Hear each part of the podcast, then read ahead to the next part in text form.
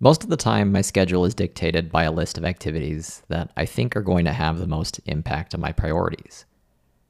Something that I recently added to this list is a note on what my intent is going to be for each of the activities.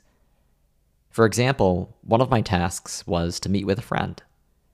The intent that I wrote down was to be 100% present. And because I defined this intention beforehand, I was able to proactively leave my phone in the car so that I could have a meaningful conversation, undistracted. See the difference?